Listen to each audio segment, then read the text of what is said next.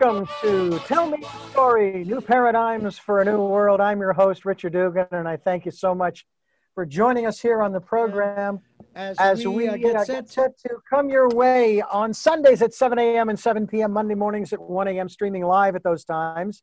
We uh, hope that you will uh, stay with us on those uh, times and days when we stream at richarddugan.com. Or you can go to the podcasts on SoundCloud, iTunes, TuneIn Radio, Spotify, Stitcher, Player FM, Blubrry, and many other locations. And a lot of folks, they are reposting many of our interviews. They're downloading some of them and reposting them. And hey, I can't thank you enough. We are also linked to our guests' websites. So we're uh, going to ask you to stay with us. We'll give you the website here shortly so that you can continue your con- educational process, your evolutionary process as well. And we thank you for being with us here on the program. We also uh, encourage you, if you are inclined to do so, and uh, you like what we're doing, you'd like to be a part of it, uh, we would love to have you uh, support us financially. Uh, that's why we have PayPal and Patreon accounts for your security as well as ours. And we also encourage you to participate in the 2020s. It's the decade of perfect vision. We want you to spend time going within finding that still, small, peaceful place that uh, you can uh, uh, uh, basically get the support and the encouragement, get the information, the intuition, your intuition, uh, your insight into the world from your perspective is extremely important for you. So spend that time, whether it's sitting in nature for only has to be, you can do it for five minutes. Just take a couple of minutes, listen to the birds if that's what it takes, and so on and so forth. We really, really support that. We hope that you will do the same. And uh, thank you so much for participating in 2020 or 2020s, the decade of perfect vision. Our program today has started about the way that a lot of things are going on in the world uh, through, I, I could call it discourse, um, maybe a little confusion, maybe uh, uh, some haphazard stuff, uh, tight schedules, those kinds of things. And we're going to talk a little bit about that in relation to the power of discord. I didn't realize there was power in discord and why the ups and downs of relationships are the secret to building intimacy, reliance, and trust with our very special guest co author of the book, along with Ed uh, Tronick. We have Claudia Gold. And Claudia, thank you so much for joining us on the program today. Thank you so much for having me. This is, uh, I think, going to be a very interesting program because I think that a lot of folks are uh, really um, sort of at their wits' end. I mean, if you want to talk about Discord, yeah, um, and it's it's hard. Um, I I think of the phrase, I think of the phrase from George Bush Sr. during some press conference. He said something about it's it's really hard. It's just hard. Well, it's hard to get through some of this stuff, isn't it? And yep. come out the other end sane. Um, first of all, uh, how and or why uh, did this concept elicit this kind of um, shall we say, response uh, through this work? Well, you know, I think that the origins of the concepts really come from research with babies, Dr. Tronick's research with babies, and my clinical experience. But the strange thing is that the book went into production in uh, February. So we wrote the book before any of this happened.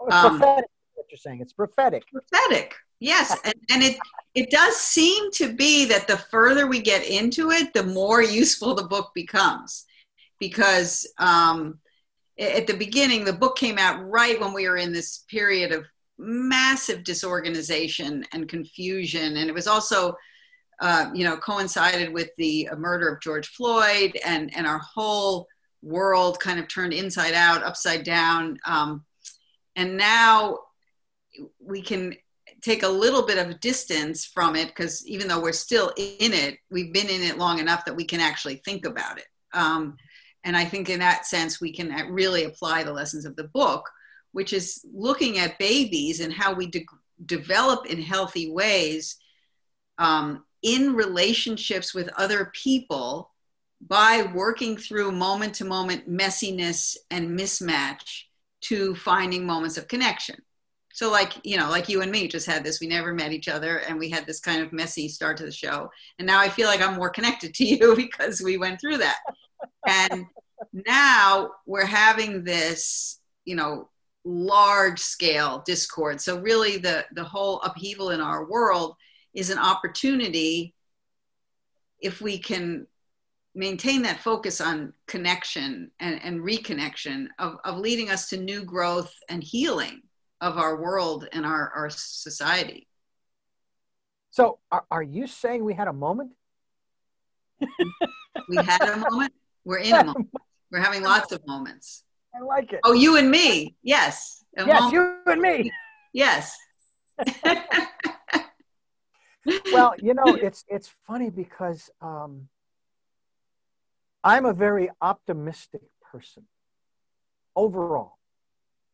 Do I have my downs? Sure. And, and we all do, right? We all do, no matter how optimistic you are.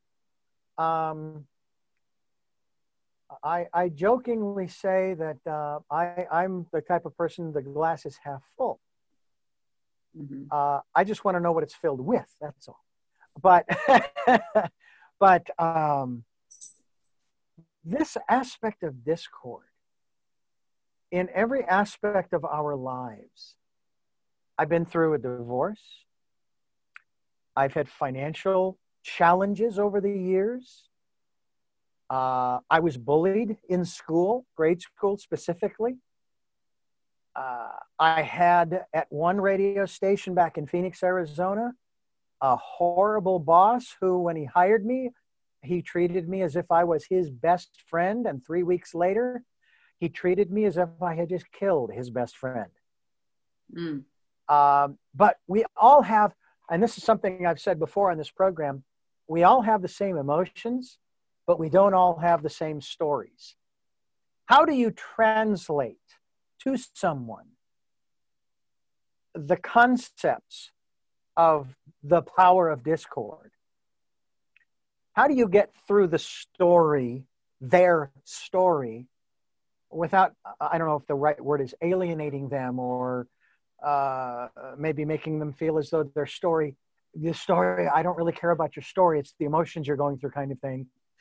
um, where, where do we, where do we start in terms of teaching people that there actually is power in this? And then we'll talk about what kind of power it is, how we've, how you've determined that there's actually power in discord as opposed to the energy of uh, frustration and, and anger and or whatever the other agitative emotions are well first of all i love the title of your program because in my work all along as a pediatrician i've used that expression of needing to listen to the story. So eh, in the model of the medical model often people are you know put into categories and then given treatments rather than taking the time to listen to the story. So the way that connects with the power of discord is that when you listen to someone's story it's their story and you're just trying to figure it out by listening to them so you're going to have moments where you don't understand it and you misunderstand it and you don't connect and it's when you listen to someone's story um, in an effort to help them feel understood, but you don't always understand. And when you get through the moment of discord, then you have a greater sense of closeness with the other person. So, so I think that's how the discord and the storytelling fit together. We're talking with Claudia Gold. We're talking about the power of discord. And let's talk about the power of discord. What is it? I mean, uh, you know, we talk about the power of love, and most people sort of understand what that means, right? But it seems kind of odd, and yet I'm hearing this more and more about many of these different, um, what attitudes, if you will, that there's power in these different divergent attitudes. Hmm. Um, can can we talk a little bit about what is what is that power? Um, well, that's really how we grow. Um, the power is that it's the, the, the moving through the mismatch to repair that, that provides the energy that allows us to grow and change. So if we expect everything always to be smooth and there never to be any conflict, then we remain kind of stuck in an anxious state or even perhaps a hopeless kind of state. Whereas what we learned from the still face research with babies is that when babies um, have multiple moments of working through a mismatch to connect, that they have this kind of core sense of hopefulness. Um, so, so that's it's really literally the repair provides the fuel for growth and change. And so without the discord, you don't have the repair and you don't grow. It sounds an awful lot like one of my other guests said to me. And I thought this was at first bizarre, the way they phrased this. And then I started thinking more about it and I realized, oh, that makes sense. That um, sociopaths and psychopaths and narcissists mm. actually have a lot to teach us. Now, do we want to be those things? Probably not. I, I'd like to be a little bit more, I'd like to be a little more humble. I'm good at what I do, but I'm not going to go out there and say, I'm one of the best and you should use my work, my services, and, you know, and everybody else is garbage. And no.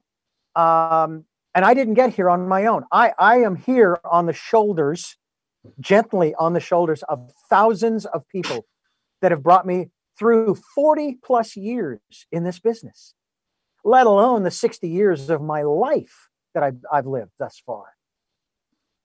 So when he started talking, this guy started talking about that, similar to what you're saying about Discord, it makes a lot of sense that that granted we don't always like it primarily, I think, if I'm not mistaken, uh, uh, Claudia, we don't like change. And discord often is about change. It's part of it, right?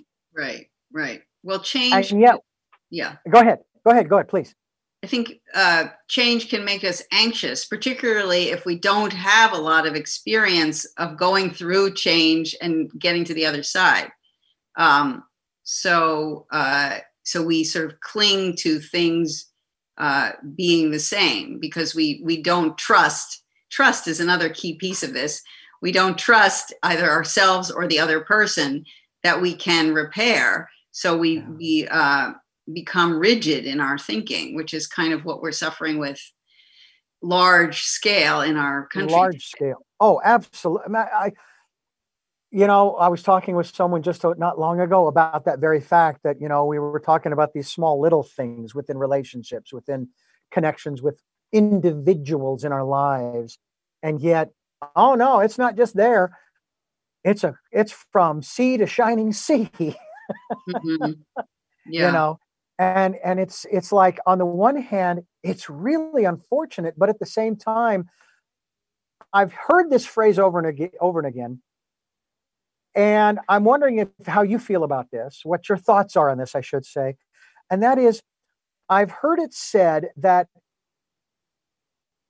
in spite of the discourse, discord, discord that's going on in this country, at least uh, in in some circles, in some quarters, at least we're talking about it. Mm-hmm and yeah, although there are some quarters where they're screaming and yelling across the line at one another, which is not talking, which is not communicating.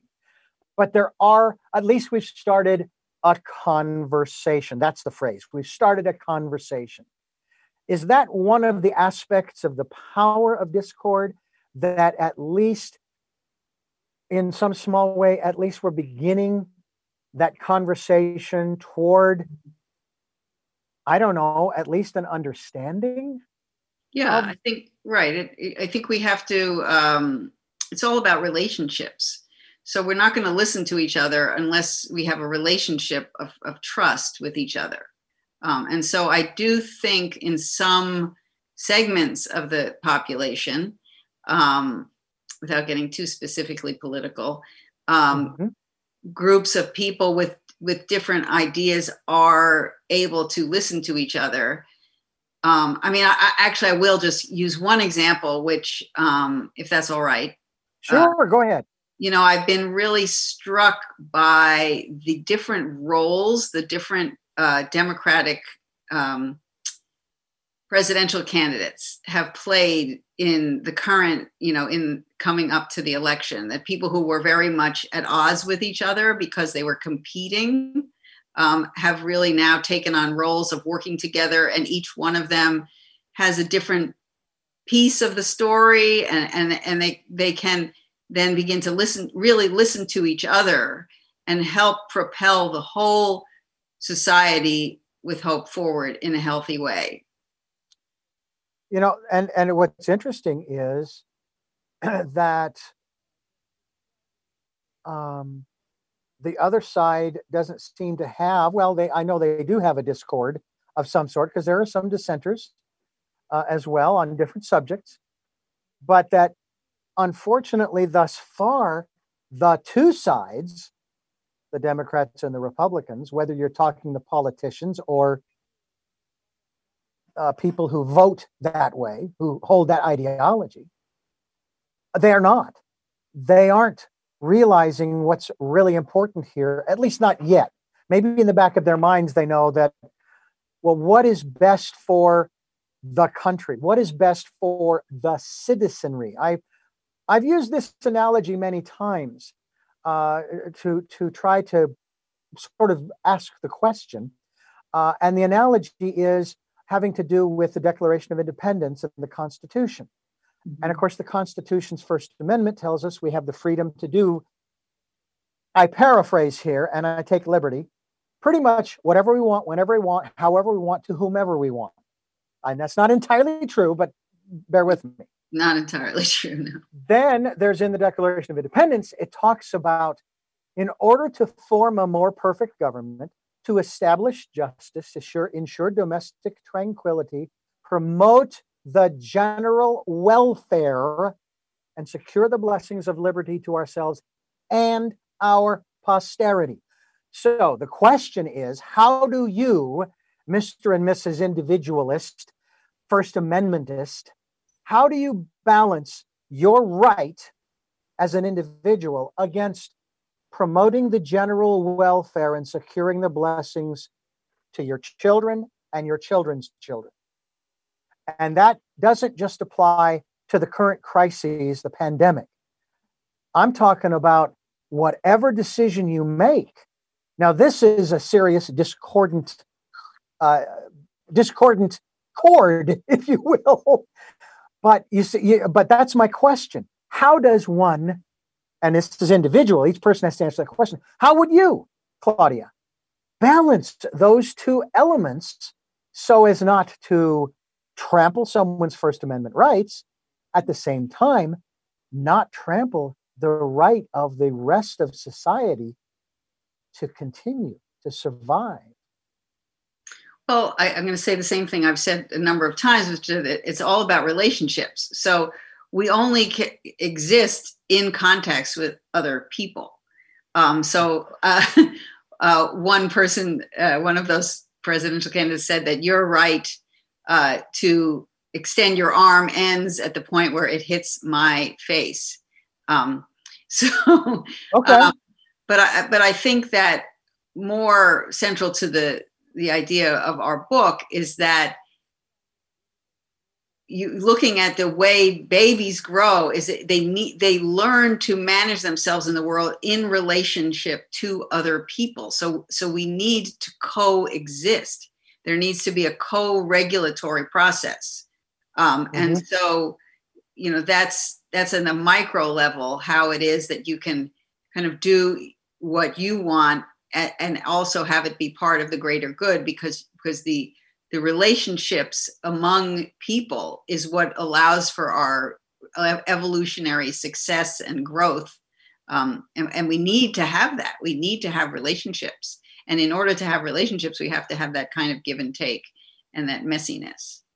Do you think that the process we're going through now and have been for, let's say, the last, I'm going to say 10 or 20 years, mm-hmm.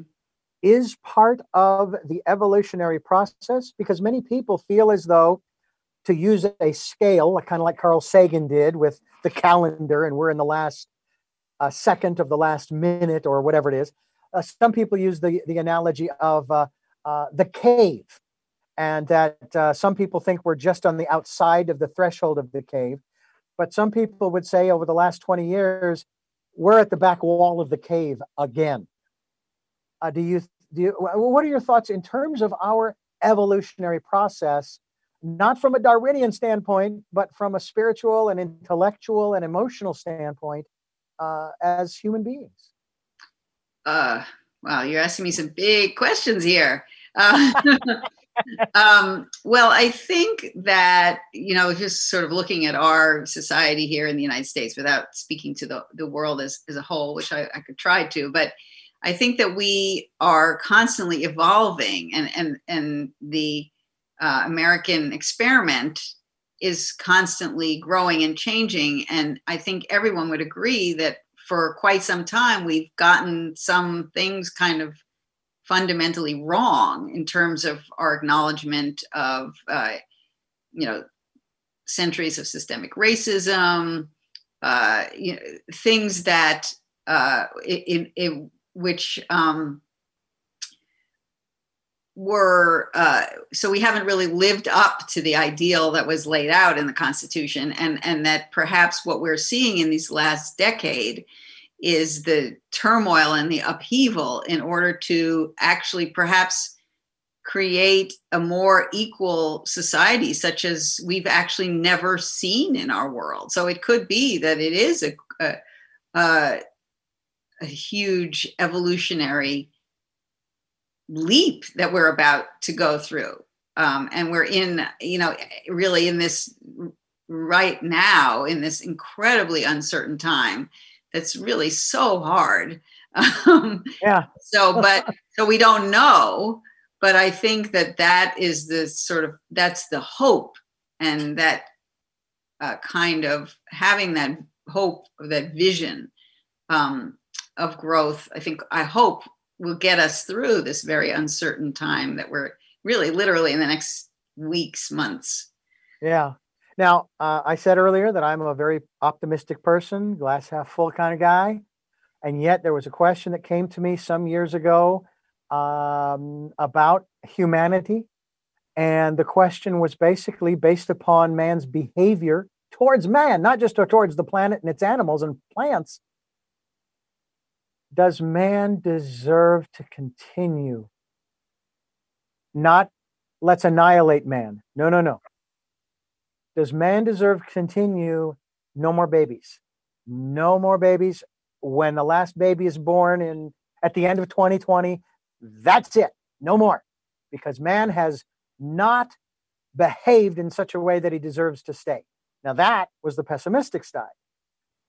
But hearing you talk and having our conversation here, and, and I've felt this way now for the last year or so, this is just part of the process we have to go through to get to the other side of what you're talking about. Yeah. Uh, and one of my very early guests on this program, a, a woman by the name of Barbara Marx Hubbard, a visionary, futurist, uh, very much involved in the uh, higher consciousness movement um, shared with me that uh, think about it. She says, think about the woman who is giving birth to a, a baby. And certainly for the first nine months, it's it's not so bad. I mean, yeah, you've got all of the situations that develop over that period of time. But what's really rough, what's really rough is the birthing. Okay. The child coming out through the vaginal canal and stretching and pulling and this and that, and the pain and on and on and on. She says, that's what we're going through. And then when the baby is finally out and the pain subsides and the crying is over, what have you got? A beautiful new human being. And I hope, as we're talking here, that that's what we can look forward to is a new human race being who we were meant to be in the first place. Well, that's a, a lovely way of putting it. Um, and I hope that's true. Yeah.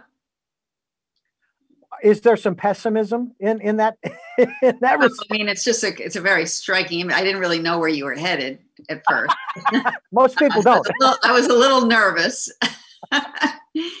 but yeah, I think is I would say having had two children, I'm not sure that I would compare the experience I'm having now to the pain of childbirth.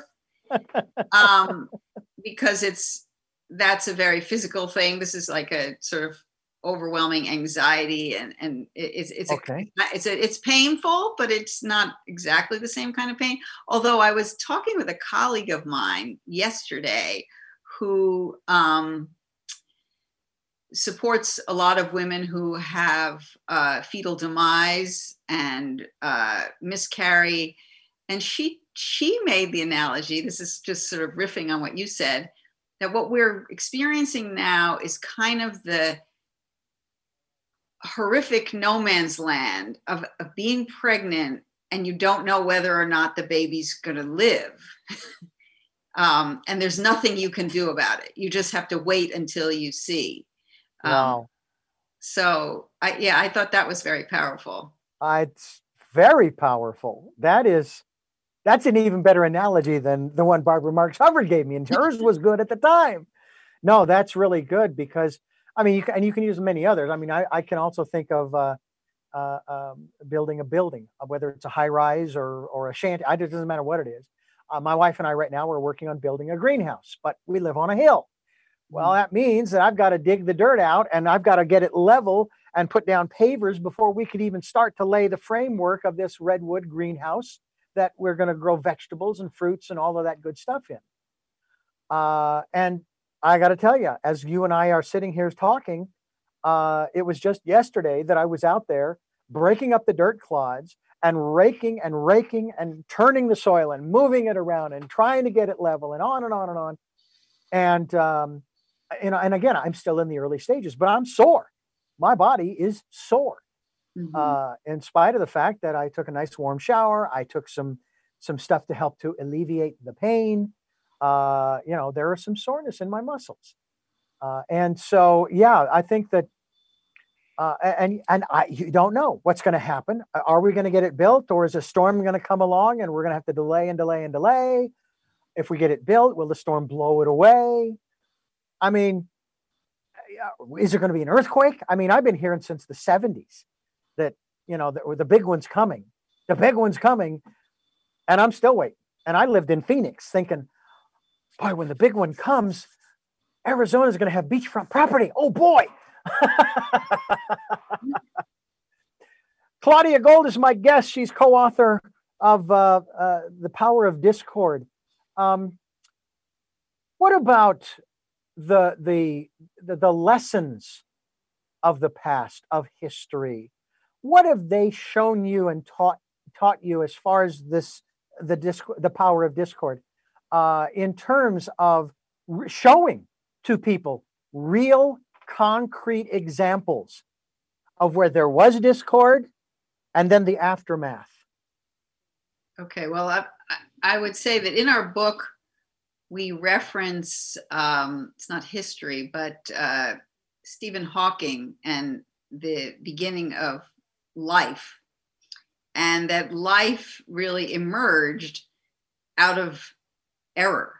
So that uh, you know macromolecules kind of uh, banged into each other and then some of them uh, it, it, it, worked and, and they survived in producing oxygen and that that was the origin of, of life itself and then also if you you know fast forward a long time to darwin and um, evolution which is also a similar kind of process of of error and uh, going through different errors until you have uh, a successful adaptation. So so those aren't those are in science, not in mm-hmm. history, because I can't okay pull uh, historical references off the top of my head like some other people can.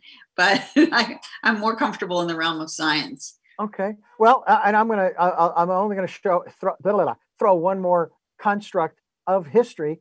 Uh, let's take for example our Civil War. Yeah. Horrible, bloody, uh, uh annihilated. I don't even know how many thousands or hundreds of thousands. I'm sure I know. I know if I had it in front of me, I, but we came out the other side of that in one sense, but yet the issues still exist. The problems, the systemic racism, as you mentioned earlier, still exists. Uh, but I have to say, one of my observations of television and movies of late, okay, is that I have taken on a greater appreciation for people of color because I'm seeing more of them on television, in movies, in commercials. And part of me says, I'm glad that they're they're getting this exposure. I think it's wonderful. And I like that guy or that gal. I I really enjoy listening to this person talking. In, in, other words, it's it's it's almost as uh, maybe there's a certain element of oversaturation, but I don't care because we were oversaturated the other way for so long. Yeah, well, I think that that's the lesson is that it, I, and I, I, I actually read this summer very big book called uh, "The Warmth of Other Suns." Um, about the migration of, of blacks from the south to the north and west from starting in the early 1900s and I, you know, I'm a pretty well educated person. I, have to say, the depth of my ignorance was just kind of horrifying to me. Um, and and I well, I feel better having begun to to educate myself because um, I I do think that there was so much wrong done over such a long time.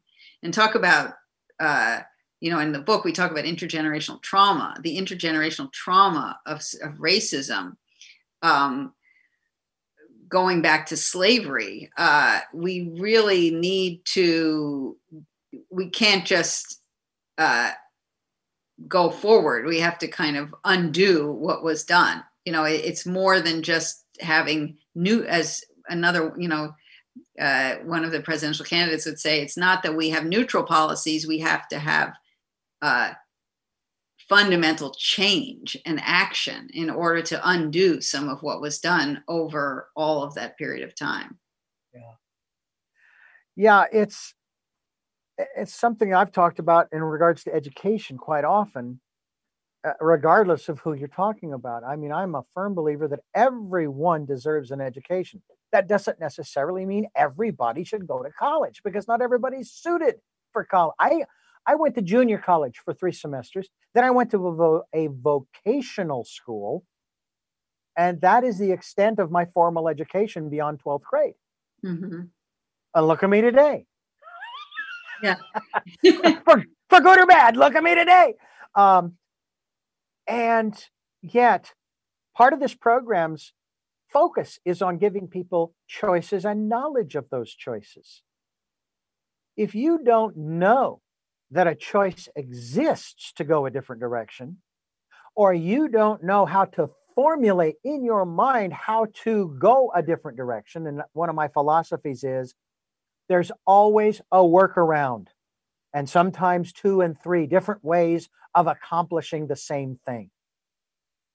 And unless you know how to process what's around you to do that, to come up with one or two or three other ways of doing things, then mm. you're not going to. And you're going to kind of throw up your hands and say, eh, can't be done. And I joke with people because I hate saying no to someone who comes to me with a problem, uh, with a, a, project they want done, uh, and so forth. Uh, a matter of fact, I still remember back in the um, early mid 80s, and I was I was supervised by another operations manager. I eventually took his job, or I was given his job, I should say. But he came to me one day with a client who wanted to do something. And this is back in the day uh, when we uh, had turntables and um, we had what are called cartridges, similar to eight-track tapes. Uh, we also had what's called a punch block, and it was a bunch of uh, we'll call them headphone jacks in two rows, and the top row was outputs and the bottom row was inputs. And he wanted to know if we could do this, this, this, this, and this. And I says, well, hang on a second, let me think. Uh, yeah, yeah. But the other thought was, wait a minute, why is he coming to me? He's the operations manager. He's supposed to know how this stuff works, but he's coming to me. And of course, I knew how it worked. And that's why, even though, yes, every so often, even after 40 years of doing this stuff, I go to a, a chief engineer who is our chief engineer. I call him up and say, hey, I want to do this. And I, I've formulated all of these different ways, but nothing so far has worked. Have you got any? In other words, I try my ideas 1st mm-hmm. Then I'll check with somebody else to say, what's your suggestion? And I've even, he's even come back to me and said, you tried everything I was going to suggest, which is wonderful. But sometimes uh, we can't come up with those anyway. Uh, but anyway, that's why I, I'm a firm believer in people getting educated to get out of the old way of doing things, you know? Um, but sometimes that's hard to get across to people. Uh, people want free education. That'd be great. But are you sure that that's the education you want? My wife is uh, dyslexic. She had a horrible time in school. And we even talk about her going back to maybe night school or something. And I say, okay, I am with you there. However, and I point out examples of her past history and lack of completion of things. Doesn't mean she is not, in, she's a very intelligent woman, very intelligent. But her focus, I don't know about you, but in science, don't you have to stay focused for long periods of time? you know? This, yeah. Yeah. Claudia Gold's my guest. We're talking about uh, the power of discord. Um, when we look at, um, I, I, let me back that up. Let me back that question up. What is it that you are looking at specifically in the context of Discord? And what are you looking for? Maybe it's the same the same way of saying the two ways of saying the same question. What are you looking for in terms of finding the power, finding the lessons well, again, it's really uh, the power of the repair. Okay. So it the reason that Discord has power is because of the repair. It's in the moments of repair that we grow. And if we don't have any opportunity for repair, then nothing changes. Um, so, for example, in situations where uh, a mother is severely depressed and that sort of typical messiness um, that goes on in moment to moment interaction is not characterized by repair. Um, that will be difficult for a baby, and they will, uh, lots of different things can happen. They can need to sort of turn more inward uh, for self-soothing so that they're less likely to, to form relationships with other people or they can have trouble uh, keeping themselves organized so uh, it's really the the but in in contrast when you have a parent who is supported um, and gets treatment let's say for their depression and has a network and goes to a, a parent group and has a partner who's there and can help them uh, to be more present with the baby, then the baby will have that typical messiness, but with the opportunity for repair. And that's where that kind of core sense of hopefulness, that sense of agency, that sort of strength of saying, I am, and I, and resilience, really a resilience, a sense, a core sense of self and an ability to get through difficult moments comes from the repair of those inevitable mismatches. So it's it it's the messiness, as you put it. Right. That, that's sort of the core focal point. Is is it sort of like the statement uh, that when someone asks, I've heard this phrase used often. Someone asks a question, and the wise man responds with, "The answer is in your question." So in this case, the solution, so to speak, is in the messiness. Right. Okay. The messiness gives you the opportunity for the repair. Hmm. Well, I have have uh, you know the power. You you you're also um, you also have another uh, uh, some other work that's available in terms of uh, uh, we learn to listen. Uh, the power of listening. Correct. Yeah, I, this is my fourth book, so I've written your yeah. one, two for parents, um, and one for professionals. But they are all centered around that core concept of the power of listening. What would you say from your observation of um, some of the things maybe we've seen on the news? I, I would. I would throw in there the, the presidential and vice presidential debates, but I don't think they're very good examples. Um, what is the real key to uh, l- really, really listening and, and not coming back with, you know, Claudia, I hear you saying that, blah, blah, blah, blah, blah. Uh, what's, what's the real core of, do I want to say effective or meaningful listening to what other people are saying? Uh, sure. that Well, they I feel like they were, yeah, they there's feel like they few- were heard. yeah, there's a few key uh, pieces. I think one is uh, space and time. You know, people are uh, living kind of rushed, crazed, busy lives where things are coming at them all the time. So when there can be a, a protected environment uh, where that's really important for listening. Um, I think uh, a stance of curiosity. I don't know. I don't. I don't know where you're coming from. That uncertainty uh, is really key to effective listening. Um, being willing to to misunderstand what someone's saying and and ask them. You know, I, I'm not sure that I understand you. Can you tell me what what you're saying? Uh, in some other way, or or I, you know, ha- getting through a misunderstanding. Um, so I, I actually had an exchange on Twitter with someone about the difference between listening to understand versus listening to reply. And I said, actually, what you do is you listen to understand, and your reply, you're, you listen actually not to understand, but you listen to help the other person feel that they are understood, because that's so important to our sense of self. And then what, whatever you say or do serves to communicate to that person that you do that they have been understood by you.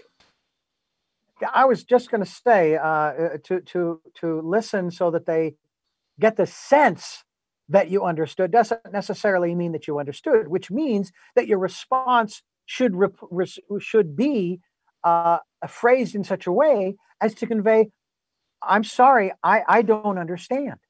Right. So you should And be that's when you- to say that. Yeah. You really you want you don't have to understand, but the other person has to come away feeling that you are trying to connect with them, even if you Yeah, don't necessarily succeed all the time. Uh, and I find that uh, the radio and television echo chambers. I don't care. I don't care what which ones they are. uh, They don't care whether you understand. Whereas I'd like to think that with this program in particular, not exclusively, mind you, but in particular, I've I've gotten my comeuppance on this program a few times, in the sense that maybe not comeuppance isn't the right phrase, but where someone has shared something that made me basically respond. And the, the best analogy I came up with, they loved, and I, so I'll use it again. Well, there goes another one of my straw huts up in flames. And uh, I'm willing to set them all on fire for the sake of a better understanding of their concepts and their ideas, their philosophies, than to hold to mine. Yeah. Uh, I shared with my eldest sister many, many years ago during Thanksgiving wrong place to do this, by the way, let alone wrong time. In the kitchen where my mother was making dinner, uh, she was challenging me on my personal beliefs. And I said, Well, sis, you know, my beliefs of yesterday are not my beliefs of today, are not my beliefs of tomorrow, because I'm still living and experiencing and growing and changing. I don't know what my beliefs of tomorrow are going to be, but they're going to be partly due to, in this case, my conversation with you, Claudia Gold, author of The Power of Discord. Um, and this aspect of listening. But what is it that drew you into? I'm going to shift a little bit here, drew you into the aspects of, shall we say, in a general sense, child development? I mean, yes, you have two children, but my mother had six. She didn't go into that line of work. What was it that was so intriguing to you that you it was so important to you to go in this direction with your life? Well, I went in this direction way before I had children. So, right. Uh, okay. Well, exactly. There you go. It, it's more because I was a child, and and my mother was a child psychologist, and well, that's a whole. That could be a whole show, but um, you know so i was always interested in understanding kids and, and kids feeling heard and listened to. Um, and so i went into pediatrics because i was going to go into psychiatry at first and i'm glad i didn't do that but i went into pediatrics because that's where it all starts. You know you get to know families even before the baby is born. Um, and it, you know it's really an opportunity to to listen to parents to help kids to feel heard because you are listening the parents themselves feel heard. So, uh, but I I found in my kind of uh, I did had very good training in pediatrics, uh, but very often um, when people were struggling, what what the medical model teaches is to you know categorize their their behavior as symptoms and then diagnose and treat. And I found that that was really failing kids and families. So that's how I then became educated myself in in disciplines that the pediatricians are not generally um, uh, availed of. Uh, and so then I really learned a whole new language, a whole new field of science, of developmental science, and then I began to apply that into my work as a pediatrician and then it became more specialized and then i started writing books and that's where i am today that how did how did what you had learned up to the point of let's just say your first pregnancy how did that uh, did it did, did you do you feel it adequately prepared you for being a mother caring for children well or would that have come anyway it's very hard to use me as an example because I, I got my first child when I was in my 30s and I had already done, I'd already practiced pediatrics for a few years. So, okay. Um, you know, I, I just, I, I, don't see how, I, I would say my experience as a mother has nothing to do with my professional. I mean, I guess I knew some things. Um, yeah. But uh, I, I, wouldn't really know how to, in, in a few words, connect those two things. Okay, all right. Because I, I I have to say that that uh, you know we don't we don't learn things for no reason at all. Obviously, you had an interest. I, I get that as far as what you were talking about earlier about your your mother and uh, and uh, that connection and so forth.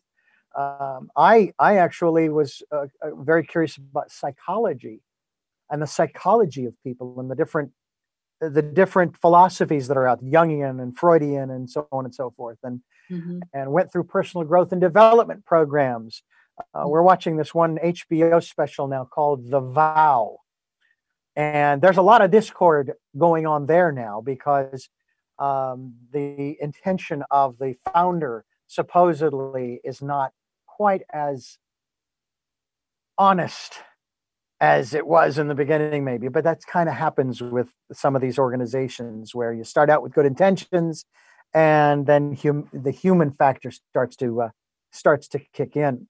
Um, but you you know you you talked earlier and we've discussed this uh, relationships are the real key to all of this uh, and how to formulate relationships how to maintain relationships.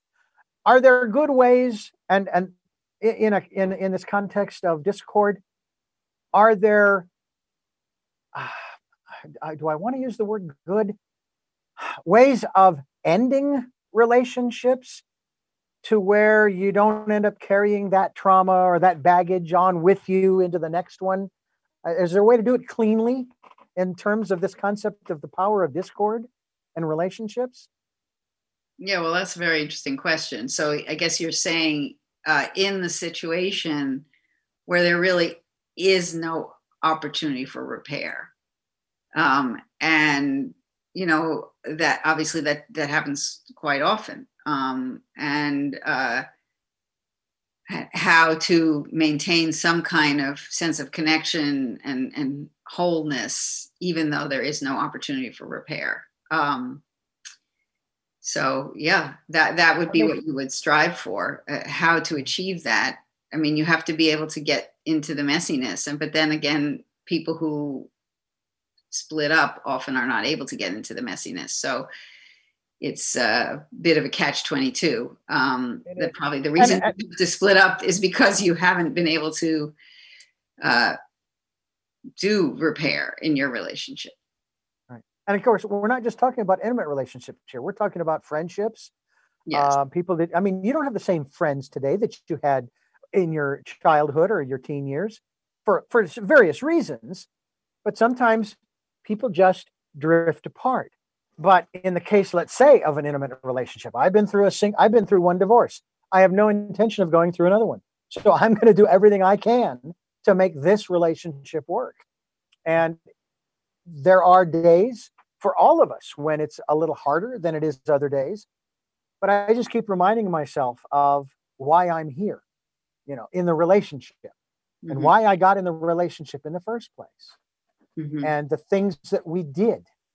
Now, maybe I should have thought about that before my first divorce, maybe, but um, I'm wondering about the mindset that one needs to be in to face the messiness in order to get to the other to the other side the the clean side shall we say or unmessy side. Well i uh, think one thing we do talk about in the power of discord is the need for uh, um, immersing yourself in a whole slew of different relationships. So um, it's much easier to be uh, in a relationship that's challenging when you yourself have other relationships that help you whether they're even with your people who aren't even living but let's say models in your mind of your relationships with your parents or you know those kinds of things help you to be able to navigate uh, difficulties if, um, and if you're kind of alone and you don't have that kind of support network whether it's with work or, or activities that you enjoy um, other family members uh, you know, I think that makes it it more difficult. Um, okay. What about uh, in that respect? Those people, I am very gregarious. I'm very outgoing, and I can walk into a room and start making friends. My wife, not so much. Mm-hmm. Now, if we do go someplace where there are a lot of people, I have her close to me, and when I go up to someone and I introduce myself, I introduce her too because I want to bring her in. Mm-hmm. But she is more of an introvert. Mm-hmm. Matter of fact, she would rather spend her time with our animals or any other animals than with a lot of people that are that are out there. So, so how do you, how does one uh, sort of get over that kind of a hurdle? Where, yeah, I hear what you're saying, mm-hmm. Claudia. Mm-hmm. I hear what you're saying, but I that's not me. I I'm not a real outgoing person, and I know I should have more friends mm-hmm. in my life uh, and I'm, I'm wondering well, I, if I would say really, animals are, are, are, relationships; they count. Uh, okay. okay. Just, all right. Good. Good. Um, you know, I, I, didn't mean to imply that you need to have a, a million friends, but I think uh, experiences uh, with other people, or yeah, I mean, many people are find that kind of comfort in relationships with animals. Um, uh, so yeah, I think whatever works to help you feel calm and connected Thank you so much, Claudia Gold, author, co-author of The Power of Discord, for joining us here on the program. And if I may ask you three final quick questions, because I know you have to run off, uh, and then I'm going to let you go. And I really do appreciate you giving us as much time as you have. Uh, the first of the three is Who is Claudia Gold? Uh, who is Claudia Gold? Okay, quickly. I, I'm a pediatrician and infant mental health specialist, mom of two young adult children.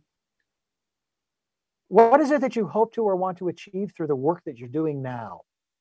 I want to give uh, children a voice, and I think that uh, in in our world today, children are often not heard in in a very deeply problematic way. Um, and so my hope is to use my work to support parents and children in being heard. And finally, what is your life's purpose? Wow. Uh, well, I, I, think that would overlap with uh, the question I just answered. Oh, that's fine. First of all, to uh, to bring my two beautiful children into the world who are doing extraordinary, wonderful things with their lives, and and then for all the families I work with to and and children around the world to make sure that they feel uh, supported and recognized and heard. Claudia Gold, thank you again for joining us. And I thank you for listening to Tell Me Your Story New Paradigms for a New World, giving you choices and knowledge of those choices to help make your dreams come true. And until our next broadcast, podcast, video cast, love to love.